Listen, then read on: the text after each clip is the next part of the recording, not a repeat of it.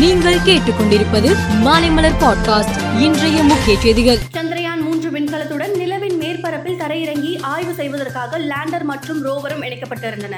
லேண்டரை தரையிறக்கும் பணியை இஸ்ரோ விஞ்ஞானிகள் நேற்று மேற்கொண்டனர். நேற்று மாலை சரியாக ஆறு நான்கு மணிக்கு லேண்டரை வெற்றிகரமாக நிலவில் தரையிறக்கினர். இதன் மூலம் இந்தியா சரித்திரம் படைத்துள்ளது.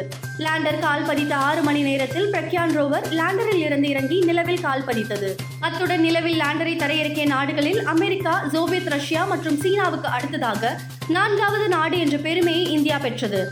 அதே நேரம் நிலவின் தென்துருவத்தில் தரையிறக்கிய முதல் நாடு என்ற பெருமையும் இந்தியா வசமானது தென் ஆப்பிரிக்காவில் இருந்தவாறே காணொலி காட்சி மூலம் லேண்டர் தரையிறங்கியதை கண்டுகளித்த பிரதமர் மோடி நிகழ்வு வெற்றிகரமாக முடிந்ததை பார்த்து கைத்தட்டியும் தேசிய கொடியை அசைத்தும் மகிழ்ச்சியை வெளிப்படுத்தியுள்ளார். அத்துடன் விஞ்ஞானிகளை பாராட்டியும் நாட்டு மக்களுக்கு வாழ்த்து தெரிவித்தும் அவர் உரையாற்றினார். நிலவை தொடர்ந்து அடுத்த சூரியனை ஆய்வு செய்யும் பணியில் தீவிரமாக ஈடுபட்டு வருகிறோம் என்று இஸ்ரோ தலைவர் சோம்நாத் கூறினார். சந்திரயான் மூன்று விண்கலத்தின் வெற்றிகரமாக நிலவில் தரையிறங்கியது. இஸ்ரோ விஞ்ஞானிகளின் கூட்டு முயற்சிக்கு கிடைத்த வெற்றி என அதன் திட்ட இயக்குனர் வீரமுத்துவில் பெருமிதம் தெரிவித்துள்ளார். சந்திரயான் மூன்று நிலவின் தென்துருவத்தில் வெற்றிகரமாக தரையிறங்குவதற்காக இஸ்ரோவுக்கு வாழ்த்துக்கள். நிலவில் விண்கலத்தை மெதுவாக தரையிறக்கிய நான்காவது நாடு என்ற பெருமையை பெற்ற இந்தியாவுக்கும் வாழ்த்துக்கள் என நாசா தெரிவித்துள்ளது.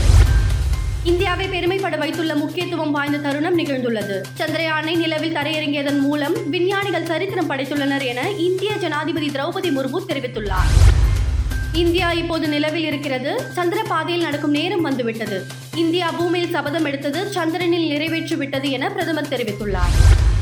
வேளாங்கண்ணி புனித அன்னை ஆரோக்கிய மாத ஆலய திருவிழாவை முன்னிட்டு இருபத்தி ஐந்தாம் தேதி முதல் செப்டம்பர் பதினோராம் தேதி வரை எட்நூத்தி ஐம்பது சிறப்பு பஸ்ஸுகள் இயக்கப்பட உள்ளது. புதிய பாடத்திட்ட கட்டமைப்பின்படி பிளஸ் ஒன் பிளஸ் டூ வகுப்பு மாணவர்களுக்கு இனி ஒவ்வொரு கல்வியாண்டிலும் இரண்டு முறை பொதுத் தேர்வு நடத்த மத்திய கல்வி அமைச்சகம் முடிவு செய்துள்ளது. அனைத்து டாஸ்மாக் கடைகளிலும் மதுபான விலை விவர பட்டியலை அனைவருக்கும் தெரியும்படி நிரந்தரமாக வைக்க வேண்டும் என்று ஹைகோர்ட் உத்தரவிட்டுள்ளது.